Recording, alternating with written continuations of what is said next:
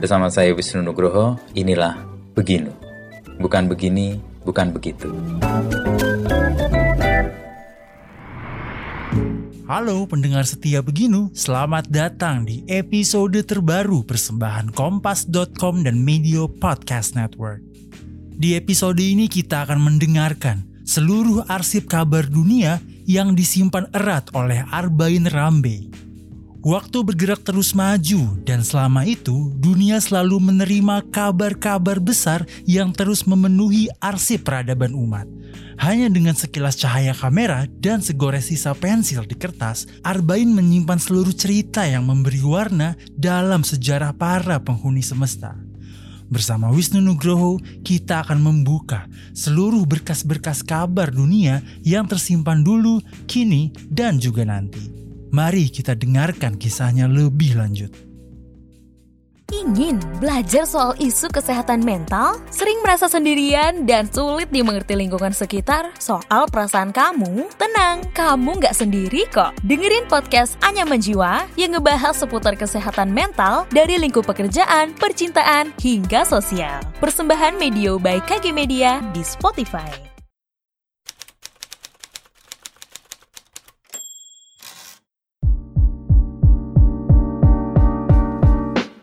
Nah Mas Ba ini pensiun kayak malah tambah sibuk nih. Da, Iya. tambah banget aktivitas. Memang. Apa aja yang dilakukan? Pensiun tahun berapa? 2018. Oktober 2019. Eh, 19 ya, Hmm. persis sebelum. Terus Mhm. terus pantu terus bikin buku PLN buletor PLN itu Hmm. di tengah pandemi tantangannya kan gila tuh PLN nge- tetap maunya aku loh jadi kan bikin kompas Ya. maunya fotokopi aku tapi Arvin udah pensiun tetap aku lah jadi kompas jadi yang nulis Nulam dan kawan-kawan kan Oke. Hmm. Mas Nulam Aziz. tetap aku itu terus aku kan eh, majalah mata aku pemret Mhm. majalah mata ini mau di endorse sebuah perusahaan majalah itu mau jadi majalah perusahaan ini gitu. tapi karena belum gue aku nggak berani bilang perusahaannya apa Mhm. Oke. tapi mau di endorse juga ya itu aja mhm, workshop workshop masih aktivitas yang lain. ya Dan fotografi kan kayak nempel di Mas Ba ini ya. Padahal dulu kuliahnya kan sama sekali enggak justru aku sadar belakangan untuk fotografi itu. Ah, ah. Mhm. jadi bertahap kesadarannya bertahap Oke.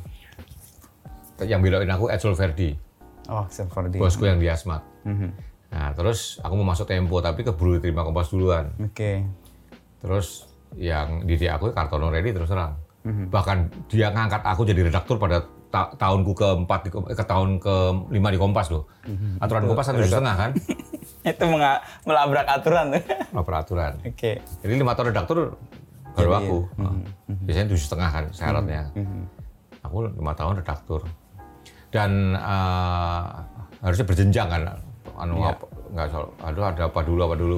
Pernah mimpin Natal atau tahun baru gitu loh. Tahun baru. Itu Karena nggak- aku nggak nggak nggak pernah dilatih. terlalu semua. Tiba-tiba redaktur aja. Ya kondisi lah. Hmm. Kan kandidatnya berikutnya Julian kan dianggap waktu itu kan lagi bermasalah. Hmm. Kan pembangkang itu kan orang Ya. ya kondisinya emang semua tak terduga lah. Aku tuh jadi redaktur reformasi kan. Ya. Nah, terus 98. reformasi selesai aku kepala biro otonomi daerah kan. Pertama lihat- itu juga. Hmm. Iya, aku lihat calon Maret otonomi daerah tuh. Pulang dari Medan eh, apa eh, entertain entertainment boom kan. Hmm. Aku kan Kompas Minggu, fotografer Kompas Minggu. Jadi eh, aku di Kompas tuh kayak karpet merah loh, semua di semua dibikin yang Pendahulu atau Enggak semua bikin Ya, yang murah? keren, dapat Ah, oke. Mhm. da- dapat the bestnya. Aku waktu di soal olahraga Kompas lagi kaya kayanya tuh. Mhm. Aku luar negeri minta apapun di- dituruti. Tahun 92 93 itu aku setahun bisa 4 5 bulan di luar negeri loh. event-event olahraga. Iya, Grand Grand Slam kan 3 minggu di luar negeri, Iya, iya. Grand Slam. Oh, Rals ya. Aku pernah eh, 94 tuh Grand Slam US Open sama Asian Games Hiroshima itu. Cuma Mhm. Nyambung. jeda dua hari di Jakarta. Jadi aku pulang dari Amerika. US Open atau ya US Open dulu. Aku pulang dari US Open dua hari di Jakarta Asian Games Hiroshima. Tiga bulan, tiga minggu, tiga minggu. Jadi satu setengah bulan itu aku. Iya, pergi. iya. Jadi ya makanya kalau sekarang aku sama cucuku deket banget. Dulu aku sama kehilangan momen itu sama anak. anak. Jadi anak aku kecil tuh aku nggak ngalamin. Aku sibuk Dengan pekerjaan. dengan pekerjaan. Ya nebus ke cucu nih sekarang. Ya cucu. tak posting tiap hari. Tapi pas ketemu bahwa fotografi sebagai yang kemudian digeluti itu momennya di mana Mas Ben? Dia Pas asmat. asmat itu. Dia asmat. Waktu asmat tugas untuk Aku insinyur, aku insinyur Insinyur, kepala loh. sipil kan? Sipil. Oke. Karena dosen yang insinyur yang lain itu nggak mau ditaruh di asmat. Jadi dia Oh, oke. jangan bayar segitu nggak ada yang mau. Oke. Hmm, Penuh malaria, penuh ular, penuh apa kan di- itu bangun di tengah hutan itu kan. Apa yang buat Mas Bayan mau? Kasarnya aku bahkan aku bayar pun mau kok. Serius? Iya. Malah kebalikan sama orang-orang nolak. Iya, aku bahkan aku Bayar- bayar pun mau. untuk kesana pun mau. Itu yang terjadi diliput Manuel Kasiepo. Manuel Kasiepo. Oh, Oke, itu ya. Kompas. Jadi aku tahu ada profesi namanya wartawan, gitu. Oh, di situ. Nah, di situ aku motret. Hmm. Aku motret. Ada si, di, di- anu, apa, di- eh, eh, divisi fotografi. Hmm. Kepalanya Edsel Verdi. Edsel Fotografinya Gino Frangiadi, Ah, iya, Erik iya, Prasetya. Jadi fotografer yang Anda tahu deh, Iya, Hmm. donimetri semua. Aku cuma menonton. Terus aku ngajuin ikut dong anu foto ada yang layak buat pameran nggak? Banyak foto yang layak buat pameran. Oke. Tuh Pak Ed ngomong gini, In, gue lihat bangunan lu tuh nggak layak eh, buat Untuk restoran jadi- sini gitu. Tapi foto lu bagus. Menurut gue, Oke. cobalah berpikir. Lu jadi fotografer itu omongannya Pak Ed. Malam-malam aku lihat. Oh, nempel tuh. Nah, cobalah berpikir jadi fotografer. Nah, terus Manuel kasih bilang, "Ah, aku tanya sama Manuel, masuk Kompas tuh harus publisistik ya? Oh enggak, bebas. Hmm. Ya, dah itu. Makanya gue ngelamar fotografer Kompas Oke. diterimanya wartawan tulis kan. Eh. Oke. Tapi tahun ketiga 93 aku maju ke Mas Larto, Untuk jadi fotografer. pindah fotografer. Mhm. Dikabulkan baru 96. Langsung redaktur. Oke. Tapi kalau mau langsung redaktur. kan gendeng kan? Boleh, kalau berani langsung redaktur. Tak Oke. iyain, Mas Nino yang manggil. Hmm, mhm. Kamu katanya mau pindah ke bagian foto ya? Iya. Ka- Kami bisa ngabulkan kalau kamu mau jadi redaktur langsung. Gu- Mas Nino gue pikir guyon loh. Oh, Oke. Dikira ngelulu ya? Ah, Loh saya serius satu Mas Nino. Mhm. Ya mau saya. Ya udah, 1 September kamu mau pindah desk foto. Mhm. 1 September aku masuk desk foto. Jadi redaktur. Iya, em, se- bawahanku anak seniorku semua. Kartono Hasan, Julian kan di atasku semua itu. Iya, iya. Iya, susah kan. Ya mungkin ada friksi lah ya. Akhirnya Hasan uh, keluar ke olahraga kan, Hasan jadi batan tulis. ya. Edi sama Julian ya ada relutan. Edi kan walaupun masuknya 93, dua tahun setelah aku, tapi di foto kan duluan dia. Iya, iya. Dari 93 dia. Mhm. Ya, itulah. Take Tapi cakapan. udah mulai belum? Uh, jalan kita. Hah? Jalan udah. Oh gitu udah jalan. Tak kira. Kecakapan fotografinya dapat dari mana? Kan kuliahnya kuliah eh, teknik Jadi gini. sipil kan? Eh, fotografi itu eh, gini, aku kalau angkatan 2002-2003 kan tes fotografer baru. Aku Ya. nggak pernah peduli sama portfolio. Oke. Portfolio itu eh, bisa Di-create. motretnya numpang sama orang lain, Oh. ya kan? Numpang sama orang lain motretnya. Atau Mm-hmm. Ada faktor di luar dirinya lah ya? Bahkan pinjam foto orang lain. Itu yang Oke. terjadi di dunia salon foto ya. Untuk Oke. Mm-hmm. ambil gelar-gelar itu kadang ujian ambil Yang bagus-bagus gitu. ini ya? foto orang lain gitu. Aku lebih percaya saya aku tanyain karena kemampuan fotografi terutama foto jurnalistik itu kita bisa gali kita terasa kok. Gue kasih contoh. Katakanlah kita lagi di Palmerah, ada bom meledak di Ratu Plaza misalkan ya. Apa yang kamu lakukan? Nah, dari dari pemikiran dia itu kita tahu Apa yang akan Ya, dihasilkan? kalau cara motret itu di satu menit satu jam ya jadi bisa. Tapi memahami situasi untuk jadi foto itu yang talent Ah, I see. memahami situasi dari itu jadi foto ya. Jadi Hmm. kadang-kadang eh, tak tanya seperti itu. Kasih Hmm. Apa yang dilakukan. Nah, satu lagi juga gini. Fotografer jurnalistik Indonesia yang kamu tahu siapa? Hmm. Dia nggak tahu satupun. Yang nonsens jadi foto jurnalistik karena Hmm. selama itu dia nggak pernah berpikir ke situ. Oke. Lalu pertanyaan adalah apa foto yang menonjol dalam seminggu terakhir? Ada yang jawab gini, waduh seminggu kemarin kebetulan nggak non- nggak nggak baca Nggak koran lihat, mas, ada. udah itu gue buang. Orang yang eh, berbakat jadi wartawan atau berbakat jadi foto jurnalistik, dia nggak akan pernah lepas otaknya dari situ. itu yang penting. Kalau kamu nggak bisa motret, tak jadi satu jam bisa, kasarnya pakai auto bisa. Tapi dasarnya itu yang nggak ada. Nah itu yang mendorong aku untuk pindah ke fotografi itu eh aku dulu kan buatan olahraga. Mhm. Kebetulan dulu kalau liputan tenis aku sekaligus motret ya. Oke. Ya, jadi terus lama-lama a- aku mulai ngamatin foto-foto metropolitan. Aku mulai kritik-kritik sama Mas KR. Mhm. Oke. Ya. Satu Fotonya Mas KR ngomong, begini. lu kritik-kritik dong, berani nggak jadi redaktor ya itu? Pak?" Itu mungkin Oh, challenge dari Mas Iya, mungkin Kartono. challenge itu sampaikan ke Mas Nino. Oke. Sehingga pada tahun 96 tahun kelima aku di Kompas. Mhm. jadi wartawan Kompas, jadi suruh jadi redaktur, ditantang gitu. Jadi eh, foto jurnalistik itu adalah bukan masalah fotografi, masalah eh, kemampuan berpikir yang kontinu. Mhm, Jadi sebuah foto dihasilkan itu bukan karena gue lihat gue putar. Ini ada rangkaian sebelumnya yang buat gue berpikir ambil ini. Oke. Apalagi zaman sekarang, di mana semua orang mot- semua Iya, orang Bisa. Mhm. motret banyak kan. Kalau foto kita ya, sama-sama orang lain, a- apa istimewanya? Mhm. Jadi eh, ya seperti buku PLN lah. Aku kan uh, Iya, ngebaca iya, bikin. Mhm. buku tujuh bulanan PLN itu coba sekarang bayangin foto covernya kan orang bang ah foto yang paling bagus saja. Mhm. Not that easy. Oke. Contoh foto paling bagus apa ya? Terus aku usulkan yang dapat medali emas BUMN gitu kan. Mhm. Akhirnya yang dapat medali emas kan waktu itu eh, Tanjung Jati yang di Jepara. Mhm. Keren fotonya pakai drone juga kan. Wow, buat jadi cover. Apa yang terjadi? Eh, PLTA yang air yang mer- merasa lebih green itu kan batu bara. Mhm. Oh, itu isu bisa internasional kan jelek. Iya, oke. Oke. Mhm, Ganti. Kami Cirata, apa Cirata itu kan eh, air Hmm. Waduh. renewable energy Oke. Hmm. Mhm. dan terbesar di Asia Tenggara. Oke. Tapi di Cirata sendiri tidak ada fo- Objek cari yang bisa di- foto Hmm, yang layak untuk cover. Ya kan? Not that easy kan. Foto Iya, itu not iya. that easy bukan semata-mata tajam atau gimana. Putar-putar-putar akhirnya berbulan-bulan itu mentok di foto cover. Yang tampaknya gampang padahal fotonya keren-keren. Iya, iya, Tapi iya. Hmm, untuk foto cover not that easy.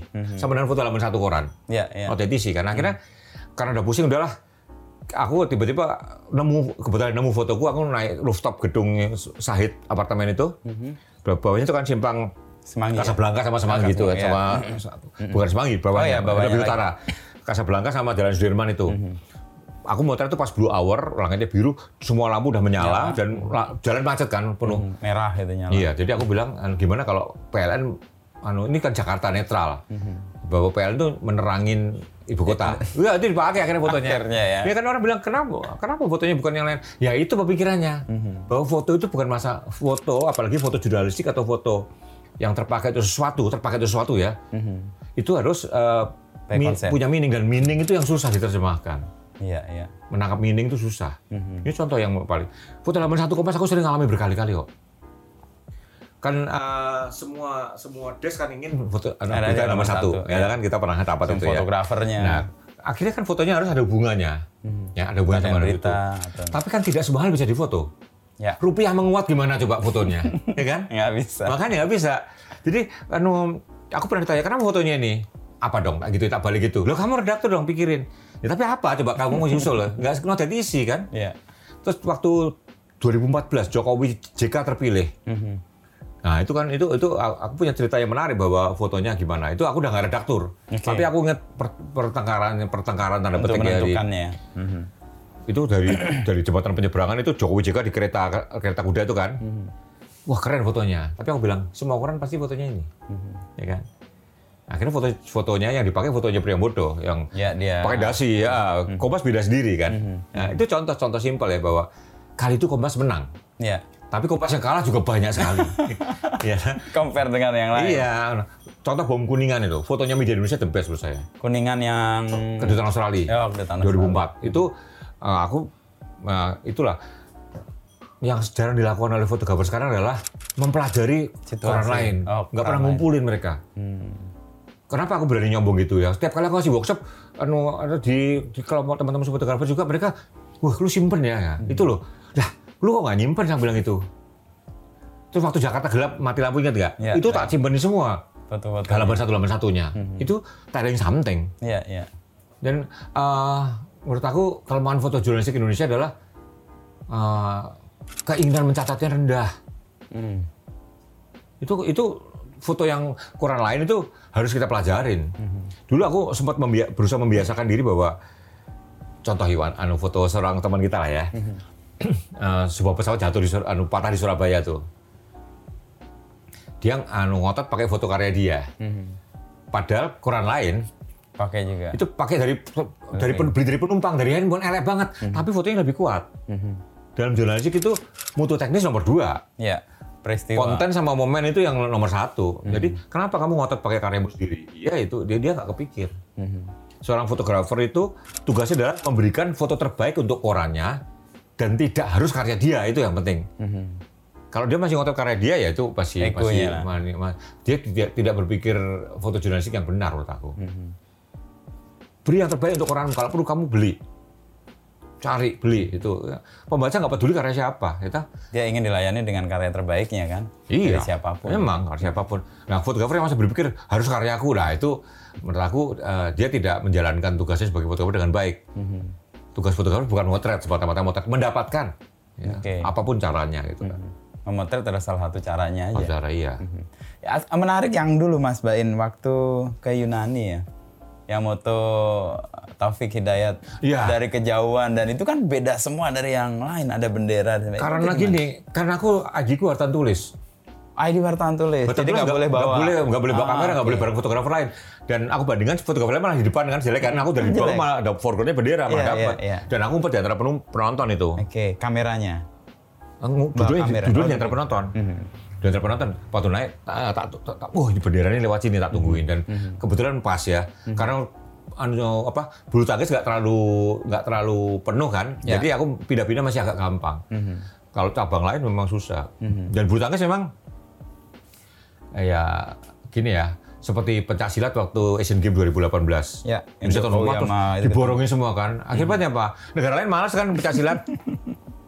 Nah bulu tangkis sama. Sekarang mungkin beberapa dia Mulai juga masuk. mengendurkan diri ya. Sek- Sekarang India gitu kayak. supaya makin luas Iya, ininya. makanya itu aku lihat di di di mana di Athena itu Indonesia terlalu dominan, Indonesia Cina terlalu dominan. Mhm, Jadi aku bilang ini ini kalau gini terus negara lain juga akan males gitu loh.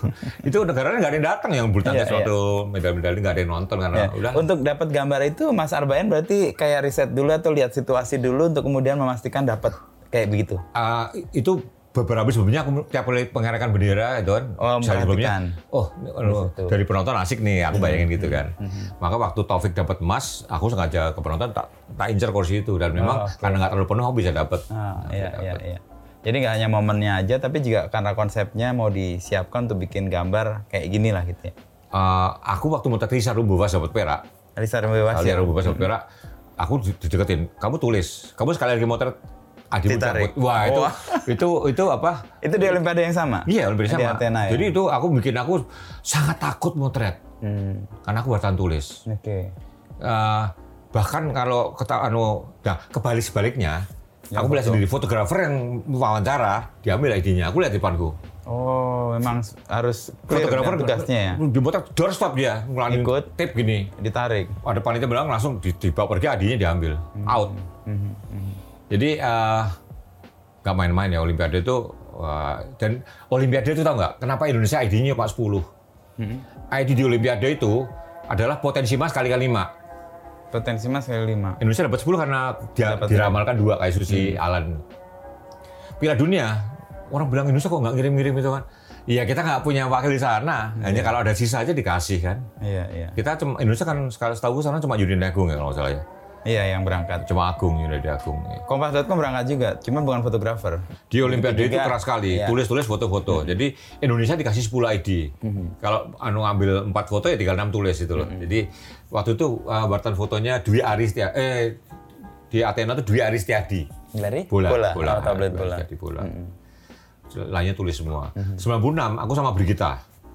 Oh, oke. Nah, kenapa bisa dua? Ke Athena itu? Eh, ke Athena- eh, Atlanta. Atlanta. Ah, ya benar. Brigita tuh satu dari 10 yang dikasih Koni. Oh, khusus Koni. Aku karena aku eh, penulis basket, RCTI aku diberangkatkan sebagai pengamat basket. Jadi aku adikku RCTI. Oke. Yang sebelumnya itu adikku RCTI. Nah, Oke. tapi aku sama berita bahu membahu Ah, Oke. RCTI. Ngomong soal RCTI, dulu kan Mas Bain pernah ikut kuis yang heboh ini. Tati Boom, ya. Tati Boom. Tati Boom. Gimana ceritanya sama yang sering ditulis kan Mas Bain tuh punya surat anti gila. Sempat gila ya. Ada dua orang gila di Kompas tahu saya. Satu siapa? Mas Bain sama Tejo. Nggak, Anti Tejo gila nggak. beneran. Oh, nggak. Tejo bingung, kenapa dia nggak disuruh gitu loh. Jadi dia nggak ada yang ngelaporin. Oke. Aku dilaporin. Jadi pada tahun 82 itu, Tejo baru masuk sipil. Tejo baru Sipil, masuk, TB. ah, baru masuk. Jadi sebenarnya Tejo belum kelihatan karena masih anak tingkat satu gitu loh. Hmm, ya. Di, di, di angkatanku itu, 80, seluruh TB itu banyak gangguan jiwa. Karena Stres mungkin. kuliahnya atau sebelum apapun kuliah. tapi Oke. di, banyak yang menju- mencurigakan Mencek- akhirnya ah, menunjukkan eh, gejala. anu rektor pembantu rektor semua ke semua jurusan kalau ada di tempat anda yang mencurigakan didaftar Oke. aku didaftarin Sama teman-teman. iya sama Aryo Wibisono Arya Bisana. Oke. Aryo Wibisono nah s- eh, yang yang kena eh, yang kena itu angkatanku kakak kelasku Oke. inisialnya EA lah. Oke. Itu benar-benar eh, nggak Kemudian, benar. terus ah, angkatanku yang lain di jurusan planologi ada satu, Gangguan jiwa. temanku Hmm. waktu tingkat satu. Jadi angkatanku nggak salah tujuh ya, yang benar-benar sakit lima Hmm. tahun 80-an ya. Aku sama Aryo sehat, Oke. aku sama Aryo sehat. Contoh yang sakit itu adalah dia nggak ingat bapaknya siapa loh. Jadi orang tuanya datang sama Oh, dia, iya. Dia nggak- di, di- di- nggak di- di- Hmm. ditolak-tolak gitu ya. ya. Kalau yang satu lagi itu suka nangis. Tiba-tiba dia diem nangis sendiri itu ya Hmm. satu. Aku sama Aryo dicurigai karena aku peril- perilakuku yang dianggap nggak wajar. ya. Sampai sekarang Ya, kalau itu ya, sih. wajar. Ta- Terus kira Dita si Hasan Sadikin. Oke, rumah sakit. Yang sehat aku sama Aryo. Nah, Mm-hmm. Aryo sampai sekarang itu orang yang so- anu apa, secara ekonomi sangat makmur, Mm-hmm. kaya raya. Dan aku beberapa kali dibeliin kamera mahal sama dia. Karena sama-sama gila ya. Jadi beberapa kameraku yang harganya extraordinary dari dibeliin dia. dia. ya. Oke. Dia suka- pialang, dia pialang. Mm-hmm. Dia pialang eh, pialang-pialang eh, saham macam-macam lah dia. Pokoknya brilian otaknya. Mm-hmm. Dan duitnya melimpah. Pernah umrohin 40 orang lebih sebagai gitu kan. Nah, kamera bagusku beberapa dibeliin Dari dia dia. Oke. suatu ketika dia hobi motret, ya, emang kalau beli kamera lu mau mau beli gitu Hmm, kan. Udah. Jadi aku pernah di- dianggap gila karena pemahaman orang tentang waras itu beda. Hmm. Hanya ah, psikiater bisa bedain gila atau Nggak aneh, gila. gitu kan. Oke, aneh. Kan di Indonesia kan umumnya kan kalau lu kaya lu nyentrik. Iya, Ya, kalau lu miskin nyentrik, gila. tapi Lu, lu gila. Jadi biasanya kan itu, ya kan? Kan nyentrik gitu aja. Jadi aku pem- pernah dikira gila. pemisahannya itu kemudian sampai psikiater itu ya mem- memutuskan bahwa Arbain nggak gila. ya? Iya, tesnya tesnya aku ingat kok. Ada banyak pertanyaan yang repetitif. Jadi ayahmu namanya siapa, kamu di mana masih kecil. Terus tanya macam-macam macam terus dibalikin situ lagi. Kata dokternya kalau kamu Konsisten. sakit jawabannya bisa beda. Ah, isi. Jadi ada beberapa anu eh, kamu sukanya apa? Hmm. Nah, sukanya apa itu yang bi- paling sering nyeleweng kata dokternya ya. Bisa Aku bilang, hmm, beda-beda Kamu ya." Oh. normal kok, malah kamu cerdas katanya. gitu. Jadi tapi ya sayangnya sayangnya surat bebas gila aku tuh keterangan bahwa aku tidak gila itu. Hmm. Kan di selain kampus, tapi kan tak fotokopi, aku punya fotokopinya. Ke- Sampai sekarang aku Nggak belum ketemu. nggak ketemu lagi. tapi ini adalah bahwa aku punya bukti bahwa aku tidak gila. orang, orang lain nggak punya bukti gitu kan. Dulu aku tak nyentrik fotokopi. Aku nyesel fotokopi cuma satu loh. Nah, kalau gitu aja. sekarang Hmm, pasti tak fotokopi banyak, tak scan segala ya kalau sekarang ya. Sekarang terus terang ijazah ITB pun aku nggak tahu di mana. Ijazahnya. Ijazah ITB nggak tahu. Tapi di foto sudah ada aman lah. Nah, itu kan semua bisa tak posting. Tapi eh, ijazahku pernah tak posting di Facebook. Cuma aku ketemu bagian depannya doang, bagian belakangnya nggak ketemu. Hmm. Nah, sisi itu kan. eh, Ya dua sisi ya. Tapi di Instagram rasanya pernah tak posting bolak-balik. Jadi kampus biasanya nyimpen nggak ya? Ada, ada kopinya. Artinya kalau membuktikan bahwa aku lulus, ada salinan, bisa dibuatkan salinan. Masih penting mau membuktikan lulus. Lah Kompas aja nggak minta kok. Makanya hilang karena Kompas nggak minta. Waktu itu daftar nggak pakai ijazah Pakai, ITB. Cuma aku lulusan ITB dah. Aha. Dia percaya aja, Mas Dot percaya bahwa aku lulusan ITB. Nggak pernah diminta ijazahku. Sampai sekarang. Bahkan aku udah kerja di Kompas beberapa lama, ijazah baru tak ambil dari ITB. Karena aku dulu ambil KMI, kredit mahasiswa Indonesia. Itu baru bisa diambil kalau kita lunasin kreditnya. Mhm. Oke. Nah, dulunya aku nggak mau lunasin. Oke. Kata ibuku, bukan itu berpikirnya. Kompas nggak minta kok, Mang, gitu, gitu kan. ibuku ngomong gini, bukan. Nanti kepercayaan negara untuk memberikan pinjaman berkurang. Kamu jangan menyanyiakan kepercayaan itu. Nanti lama-lama Nggak gitu, dipercaya. Hmm. ya udah akhirnya dia kan susah payah tak tebus cuma 2 juta sih waktu itu tahun, Oke. tahun, tahun 90 jadi aku udah kerja di Kompas ijazahku baru tak tebus Hmm.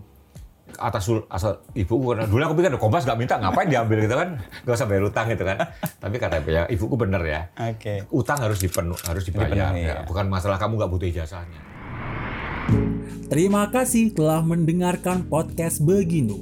Nantikan obrolan Wisnu Nugroho bersama narasumber inspiratif lainnya.